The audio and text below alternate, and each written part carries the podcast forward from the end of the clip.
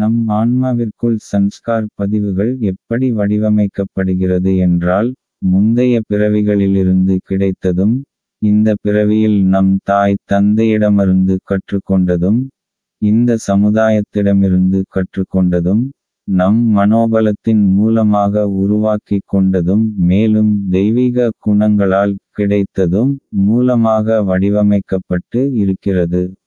அப்படியெனில் நம் குழந்தைகளினுடைய ஆளுமையை தீர்மானிக்கூடிய சன்ஸ்கார் பதிவுகளில் ஐந்தில் ஒரு பங்கு நம்மிடமிருந்து அவர்களுக்கு கிடைக்கிறது. ஆகையால் நாம் அவர்களுக்கு நல்ல பதிவுகளையே கொடுப்போம். இன்னம் போல் வாழ்வு.